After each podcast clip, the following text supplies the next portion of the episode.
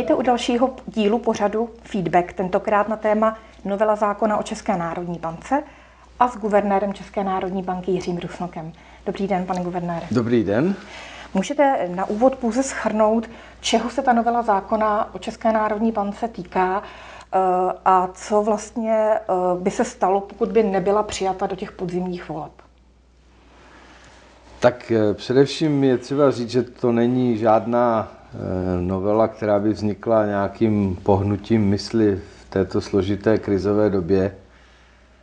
Je to dlouho připravovaná novela zákona o ČNB, která vlastně už byla předložena do minulé poslanecké sněmovny někdy v roce 2016 a vznikla vlastně jako výsledek určité analýzy zkušeností mezinárodních i domácích z hlediska legislativního ukotvení Eh, zejména nástrojů měnové politiky centrálních bank eh, a zkušeností v tom období, zejména krize 2008-2010, u nás ještě i později, kdy se ukázalo, že bez eh, centrálních bank by takováto krize hm, probíhala velmi nebo mnohem bolestivěji, než eh, nakonec probíhala. A kdy se ukázalo, že i výstup z té krize, eh, její překonávání se zase bez eh, angažmá centrálních bank v podobě různých typů takzvaných nekonvenčních politik nebo neortodoxních měnových politik v podstatě stává nutností. Takže my jsme udělali takovouto analýzu spolu s ministerstvem financí. Vyhodnotili jsme, že stávající zákon o ČNB eh, v podstatě eh, jaksi obsahově je někde na úrovni 90. let minulého století nebo konce toho minulého století a že i my bychom měli mít legislativu, která vytvoří určitý rámec pro eh, případné protikrizové fungování nebo fungování v krizovém prostředí, kdykoliv, kdyby nějaká další krize přišla pro centrální banku, tak aby právě mohla efektivně plnit svoje základní úkoly, to znamená dbát o cenovou a také finanční stabilitu. V té době jsme netušili, že bude nějaká covidová krize, Vůbec eh, nás to ani samozřejmě nenapadlo. Věděli jsme, že jednou nějaká krize další přijde. Spíše jsme očekávali samozřejmě, že jejich zdrojem budou jako většinou eh, nějaké potíže ve finančním systému. No a ta krize nás vlastně předběhla a ukázalo se, že eh, jsme měli pravdu, proto také parlament na základě iniciativy vlády loni eh, vlastně přijal eh, takovou dočasnou novelu, eh, kdy, vel, kdy jedna část té stávající novely, ta zejména o které jsem teď hovořil, týkající se operací na volném trhu centrální banky, byla vlastně schválena jako dočasný zákon, dočasné rozšíření stávajícího zákona, ale toto rozšíření pozbývá platnosti na konci tohoto roku. Proto je třeba dojednat tu novelu, která už v legislativním procesu běží několik let. Kromě té části, o které jsem mluvil, to znamená té oblasti měnové politiky a makroobezřetnostní politiky ve smyslu eh, nekonvenčních nástrojů, tak ta novela samozřejmě přináší taky úpravu eh, kompetenci ČNB v oblasti eh, v oblasti regulace trhu hypoték, kdy v podstatě se nejedná o nic jiného, než o to, eh, abychom měli eh, efektivní závazné nástroje, kterými případně, pokud to situace vyžaduje, můžeme zasahovat do trhu financování bydlení přes financování bydlení na úvěrovém trhu, čili bankami a případně nebankovními institucemi. Vy už jste zmínil, že Česká národní banka vlastně loni eh, na začátku, relativně na začátku té koronavirové krize získala dočasně nové pravomoci právě v oblasti obchodování na volném trhu. Proč by měla Česká národní banka mít tyto pravomoci trvale a ne pouze do konce letošního roku, tak jak je to stanoveno v té malé novele zákona? Ano, tak eh, podle nás by je měla mít trvale proto, že vlastně v tomto smyslu je to součást jakési krizové legislativy eh, v oblasti působení České národní banky. A tak jako neschvalujeme pokud možno krizové opatření, včetně zákonů, až když krize přijde, protože to už je většinou pozdě, tak je dobré eh, mít to i v té naší oblasti předem v zákoně dáno, co můžeme za těch mimořádných podmínek dělat. A protože nevíme, kdy ty další krize přijdou, až pomine tato zvláštní a nepříjemná krize vyvolaná zdravotními důvody, tak někdy v budoucnu prakticky s jistotou lze očekávat, že zase budou nějaké eh, poruchy na finančním trhu, v tom celkovém ekonomickém rámci.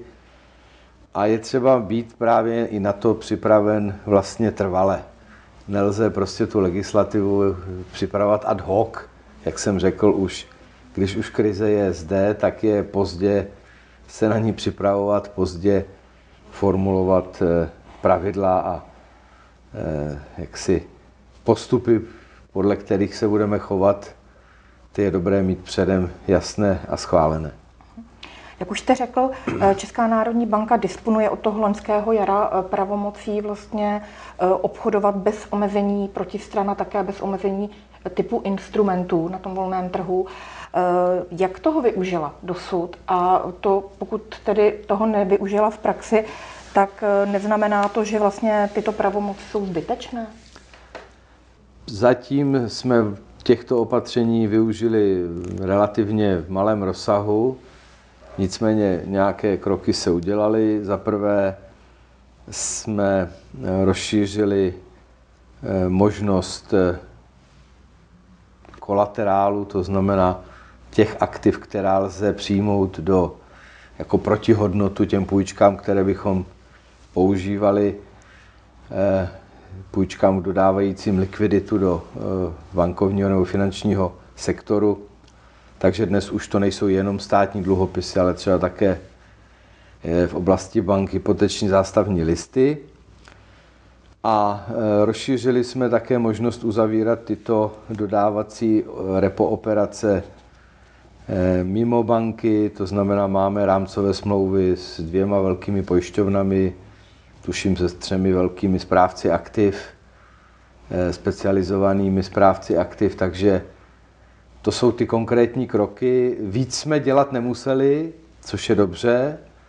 Ono už jenom to, že jsme ty pravomoci dostali, byť dočasně, vlastně výrazně ten trh uklidnilo. Je to logické, protože když eh, účastníci finančního trhu mají jistotu, že kdyby hrozilo nějaké zamrznutí toho trhu, nějaká uh, snížená likvidita, že mohou kdykoliv uh, se obrátit na centrální banku a na základě těchto programů prostě požádat o dodání uh, krizové likvidity za přijatelných podmínek. Ono to není zadarmo samozřejmě, ale je to za Eh, naši reposazbu plus nějakou přirážku, tak vlastně to uklidňuje ten trh. Ten trh zůstává eh, stabilní a eh, zejména likvidní, takže už to samo o sobě je prostě výrazná pomoc.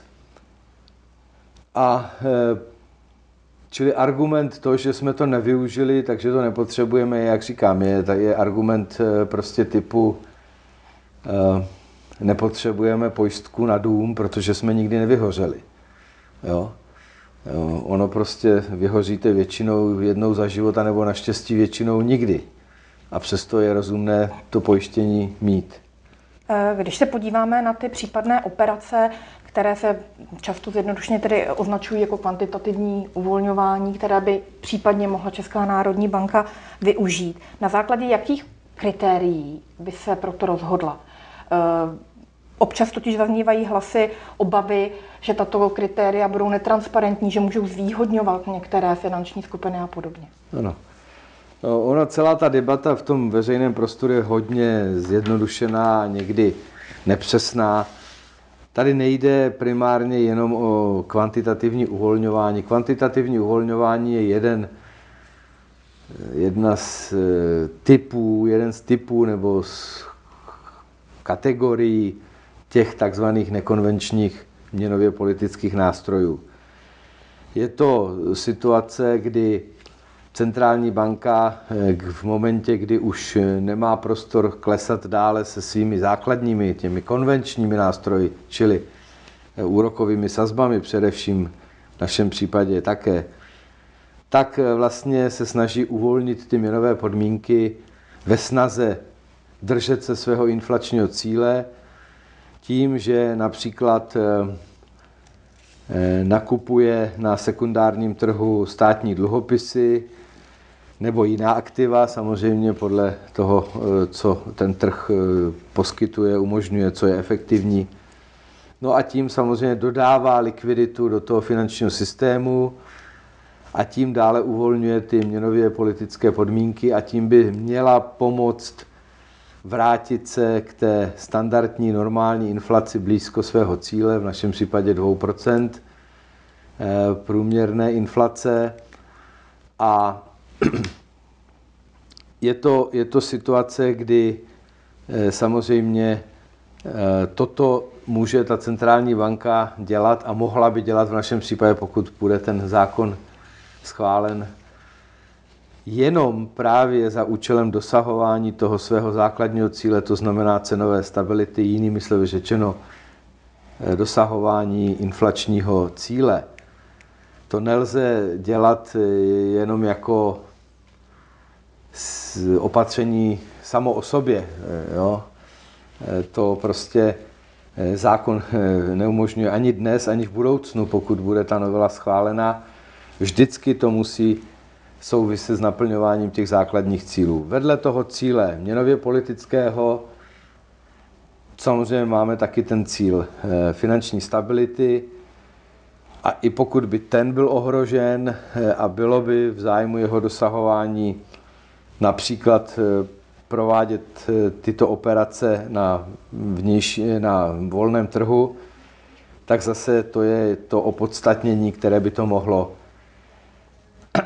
mohlo ospravedlnit. Pokud jde o ten způsob, toto se neděje tak, že se ráno vyspí bankovní rada a řekne, dneska si koupíme tolik státních dluhopisů nebo nějakých jiných aktiv. To se vždycky děje na základě schválení nějakého opatření, programu de facto, programu e, vlastně působení té centrální banky na ten příslušný finanční trh. Například se vyhlásí, tak jak to vidíme v praxi jiných centrálních bank, protože my zatím naštěstí jsme nemuseli k tomu sáhnout, že bude centrální banka nakupovat v nějakém období nějakou sumu aktiv, které se přesně definují. A ten program tím pádem je eh, všeobecně dostupný. To znamená, všichni, kteří se kvalifikují, to znamená, jsou účastníky tohoto trhu, mají s námi ty rámcové smlouvy a tak dále, jsou převážně banky, eh, řekněme primárně, eh, tak ti všichni se takového programu mohou zúčastnit a takové programy se dějí na základě v podstatě elektronických aukcí, to znamená samozřejmě provádí se nějaký obchod, tam, kde se sejde nabídka s poptávkou, je uspokojená. Čili takové ty obavy, které slyšíme zase v té politické debatě, že to je nástroj, který může být zneužíván snad k nějakým dokonce politickým nebo politicky motivovaným účelům, jsou naprosto eh, neopodstatněné a vycházejí z neznalosti té reality, jak takové programy ve standardní zemi se standardní, transparentně fungující centrální bankou probíhají. Prostě to není možné. Dotýká se nějak ta novela zákona o České národní bance eh, pravidla vlastně zákazu měnového financování, to znamená vlastně přímého nakupování vládních dluhopisů od vlády? Nedotýká a v našem prostředí právním to ani není možné, protože to je samozřejmě zapovězeno jak zákony našimi, národními, českými, ale tak stejně tak i evropským eh, právem. A my nemůžeme tuto, tento, tento imperativ prostě překročit a porušit, ani, ani není důvod to dělat. Eh, čili zůstává pořád platí to, že nelze přímo financovat vládní výdaje jakýmkoliv způsobem. Tyto operace mohou být použity pouze pro dosahování těch cílů centrální banky, o kterých jsem mluvil, cenová stabilita, finanční stabilita. To, že pokud takový program například existuje, a vidíme to v té praxi ECB například, že to má sekundárně pozitivní dopad na výšku, na výši eh, úrokových sazeb eh, dluhových instrumentů evropských vlád, to je pochopitelné, protože samozřejmě pokud takový velký hráč, jako je centrální banka, vstoupí na trh těch státních dluhopisů, no tak generuje významnou poptávku a když je vyšší poptávka při stejné nabídce, tak cena samozřejmě roste, což u dluhopisů, tam je ta inverze, znamená, že úrokové sazby z těch dluhopisů jdou dolů nějakém míře.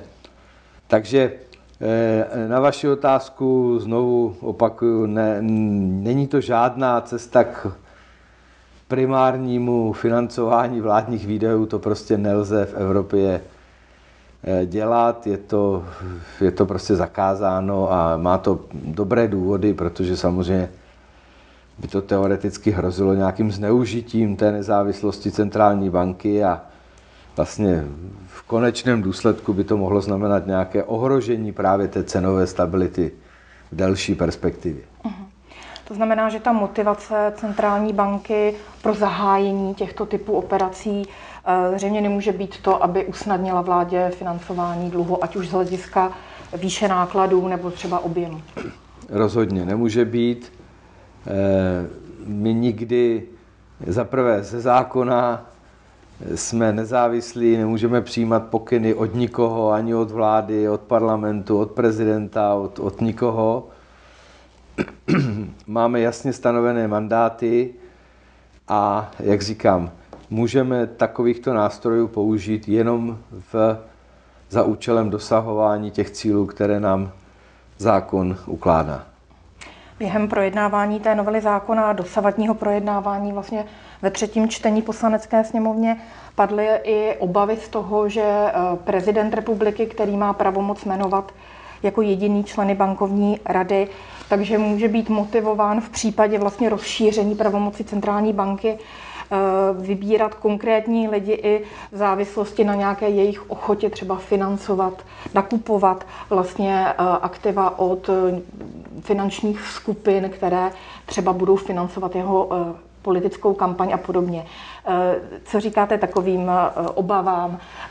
Eh, já myslím, že už z té otázky samotné je vidět, jak je to bizární konstrukce, kterou si jako vůbec nedovedu představit, jak by ji někdo dokázal zorganizovat a spustit, protože, jak už jsem řekl, spustit takový program lze jenom na základě rozhodnutí bankovní rady za účelem dosahování těch cílů, které máme, cenové stability nebo finanční stability. Eh, děje se to eh, transparentními způsoby, eh, jak už jsem také řekl, to znamená, musí se vyhlásit nějaký program, který má nějaká pravidla, který nemůže někoho eliminovat z účasti v tom programu, nemůže nikoho vybírat předem. Prostě je to o splnění nějakých podmínek a v podstatě se to odehrává formou nějakého v podstatě tržního jednání o výhodnosti nabídky, poptávky, čili eh, eh, a platí, znovu říkám, institucionálně to, že eh, my nemůžeme přijímat pokyny od nikoho jako jednotliví členové bankovní rady, ani jako bankovní rada jako celek, stejně tak, ani od prezidenta a e, nedovedu si představit, ten mandát prostě je časově omezený, e, samozřejmě trvá poměrně dlouho, vůbec jako nedovedu představit tu, tu, tu konstrukci této úvahy, jak by se toto mělo odehrávat.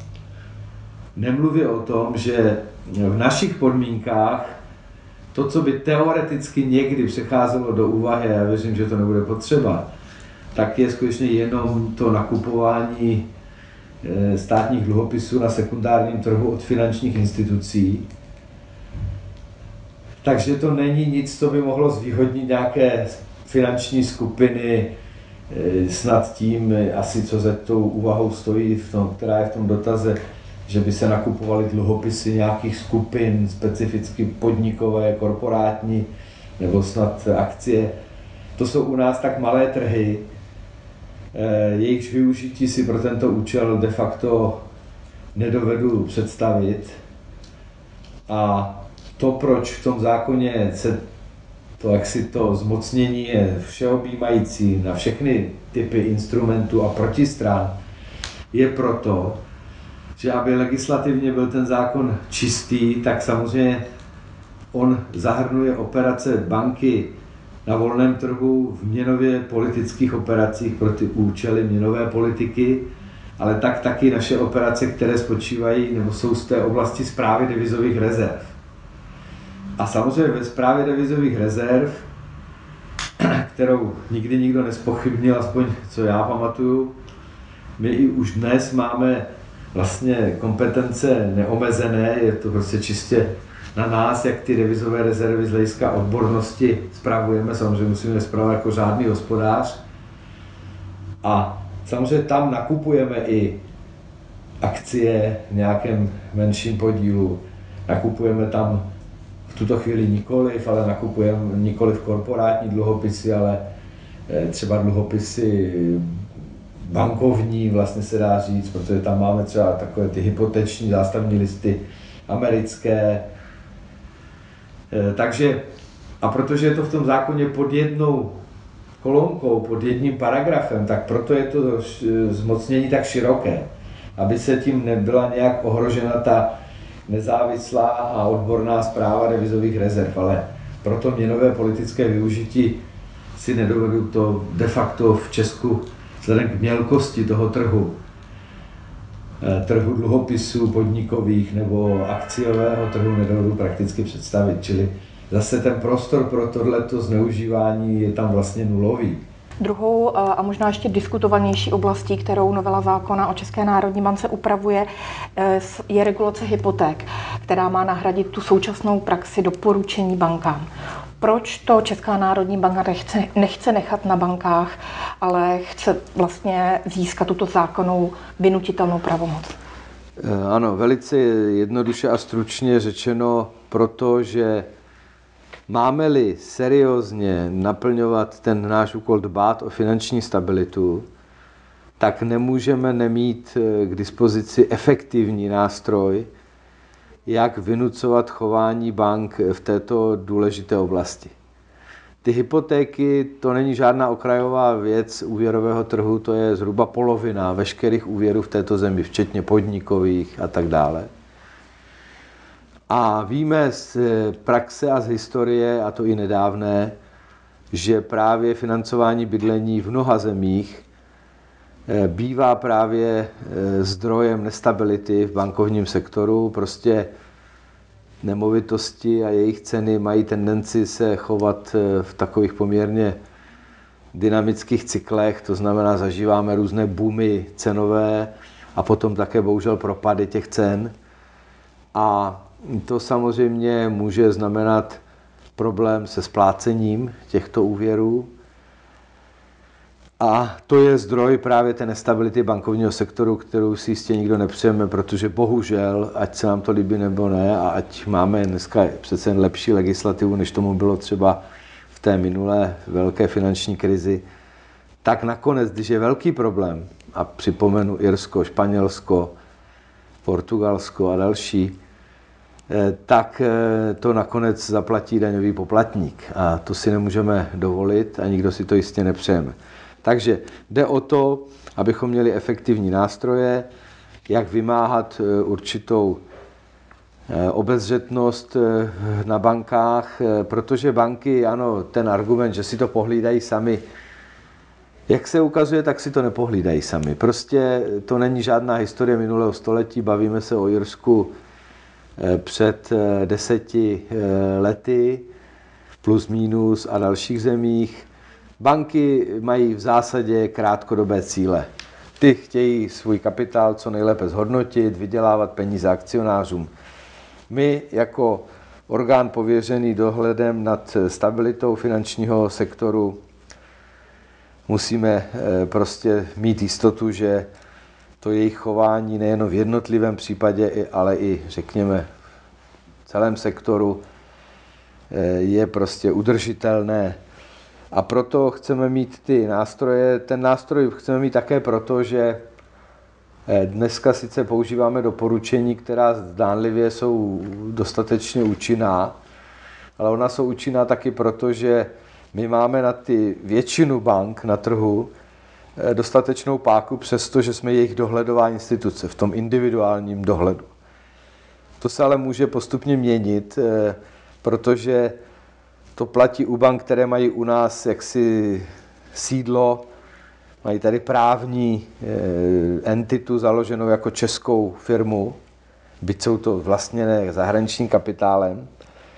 Ale máme tady také banky, které už tady fungují jenom jako pobočky, nebo máme nebankovní instituce, na které my těmi doporučeními nedosáhneme a nemáme na ně, eh, nedosáhneme na ně, protože nemáme efektivní způsob, jak to vynutit přes další nástroje toho obezřetnostního dohledu, třeba tlak na zvyšování kapitálu. Takže proto také právě proto, aby ty podmínky na hřišti byly pro všechny stejné, tak je třeba, aby to bylo v zákoně jasně definováno a platilo to pro všechny. Tak eh, to je další důvod, proč chceme, aby ty nástroje eh, byly v zákoně. A my jsme opakovaně říkali, že ty nástroje budou používány vždycky podle potřeby právě eh, toho zachovávání a udržování té finanční stability. A my už jsme prokázali, že když vidíme, že ta, možno, že ta situace je jiná, jako například loni na jaře, kdy přišla covidová krize, tak jsme dokázali celou řadu těch nástrojů změnit, jejich používání těch, v rámci těch doporučení. Ty dva příjmové ukazatele jsme vypnuli, jak známo, a ten ukazatel LTV jsme výrazně navýšili, čili změkčili. Eh, přesto zaznívají názory, že eh, v eh, ostatních státech Evropské unie nebo v mnohých státech není obvyklé, aby byly limitovány všechny ty tři hlavní ukazatele hypotečních úvěrů. V novele zákona se počítá právě se, se všemi třemi, to znamená LTV, DTI, DSTI. Použila by tedy Česká národní banka vždy limity na všechny tyto tři ukazatele? Rozhodně by je nepoužila vždy, respektive použila by je, pokud by to bylo potřeba.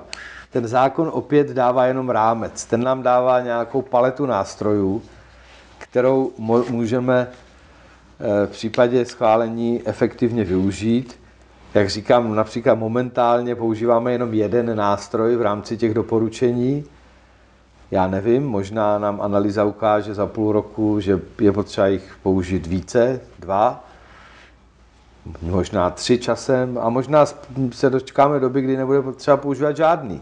Jo, čili to není nic, co je dáno, to je prostě nástroj, možnost eh, reagovat na tu situaci tak, jak ji vyhodnocujeme pravidelně v našich analýzách finanční stability. A e, to, proč to máme v zákoně? No, u nás je ta legislativa koncipovaná trochu jinak než v mnoha jiných zemích. To srovnání nesedí v tom, že u nás je zvykem, pokud se mají někomu ukládat nějaké povinnosti, tak se vyžaduje, aby to bylo v zákoně, ta možnost. Eh, a aby to tam bylo pokud možno taxativně nebo jasně specifikováno z hlediska nějakého zmocnění pro toho pro ten orgán, který to vymáhá. Proto jsme navrhli tam ty tři eh, ukazatele, protože víme, že kolem nich se bude ta regulace vždycky víceméně točit. Eh, to neznamená, že vždycky budeme všechny používat. V mnoha zemích je to tak, že je v zákoně nějaké zmocnění pro ten regulační orgán, centrální banku nebo nějakou komisi, která už potom svým nějakým předpisem stanovuje ty konkrétní ukazatele. Proto to zdánlivě není v legislativě, ale u nich prostě ta legislativa se koncipuje trochu jinak, čili ten rozdíl tam není. Na prosté většině zemí EU dneska tyto možnosti pro ty regulatorní orgány jsou všude nějakým způsobem v legislativě zakotveny. Ta forma může být různá. Na závěr se zeptám, jak velký problém by to byl, pokud by se nestihla ta novela zákona už po druhé projednat do voleb na podzim letošního roku. Eh, komplikovalo by to nějak činnost České národní banky? Tak eh, já myslím, že by to bylo dost nešťastné už jenom proto, že toto je norma, legislativní předloha, která rozhodně byla probrána, prodiskutována, analyzována velmi důkladně na všech eh, úrovních a všemi směry. Je k tomu RIA, to je to hodnocení dopadu, je k tomu prostě spousta různých oponentních a dalších posudků. Prošlo to parlamentem, už to prochází vlastně ve druhém eh, období volebním, eh, ve všech výborech, kde to mělo projít, opakovaně prodiskutováno. Takže není pochyb o tom, že to není žádná eh, věc šitá horkou jehlou.